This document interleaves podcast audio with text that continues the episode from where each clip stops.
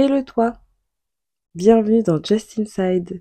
C'est une jeune fille bavarde qui partage ses expériences de vie, ses hobbies et tout ça avec ses amis. J'espère que ça te plaira et je te laisse avec l'épisode du jour.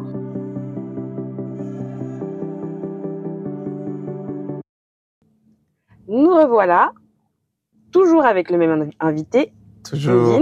Always. On avait dit qu'on se retrouverait pour les tips et astuces d'un événement euh, vraiment top.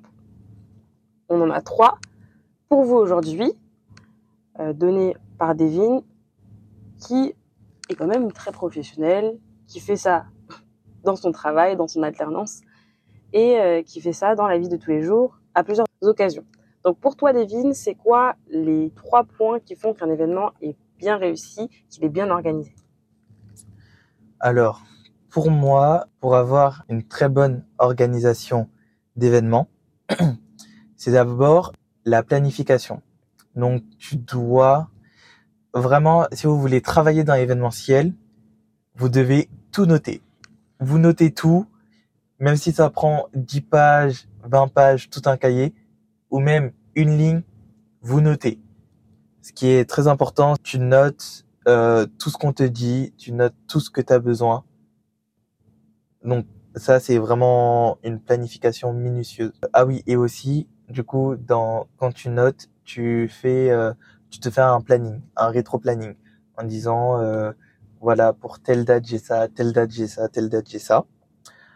Ensuite, je dirais avoir une communication efficace. Voilà, parce que faut bien envoyer les invitations. Faut que euh, les invités en face reçoivent bien l'information, comprennent quel est le type d'événement, comprennent où est le lieu, l'heure, voilà, qui est vraiment toutes les infos pour euh, faciliter au maximum euh, l'invité. Et ensuite, en dernier, en dernier lieu, je dirais bah, la gestion sur place. En vrai, voilà, voir euh, si tout se passe bien, bien gérer les, les événements de dernière minute, ne pas stresser. Il ne faut pas stresser, les gars. Ne stressez pas.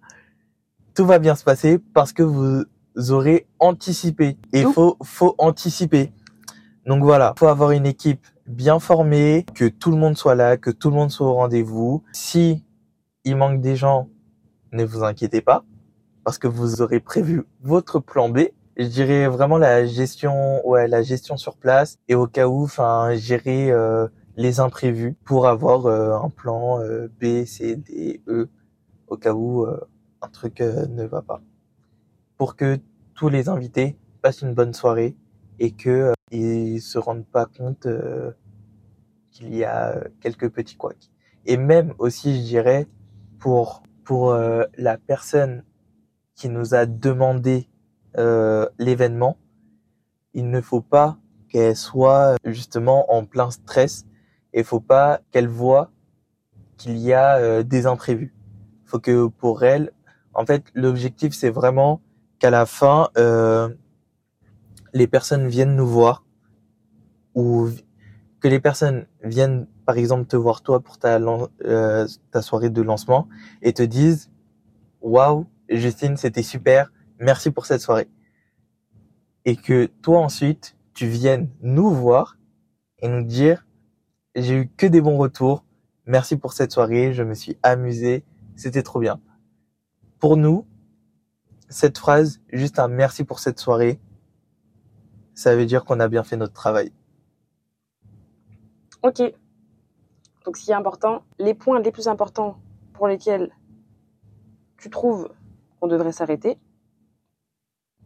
et qui font qu'un événement est forcément réussi.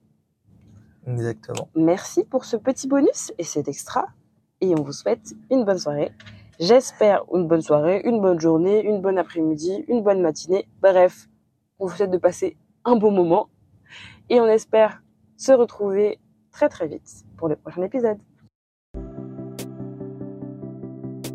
Si tu as aimé, n'hésite pas à laisser un avis ou une note sur la plateforme de streaming sur laquelle tu écoutes ou à m'envoyer un DM sur la page Instagram Just Inside.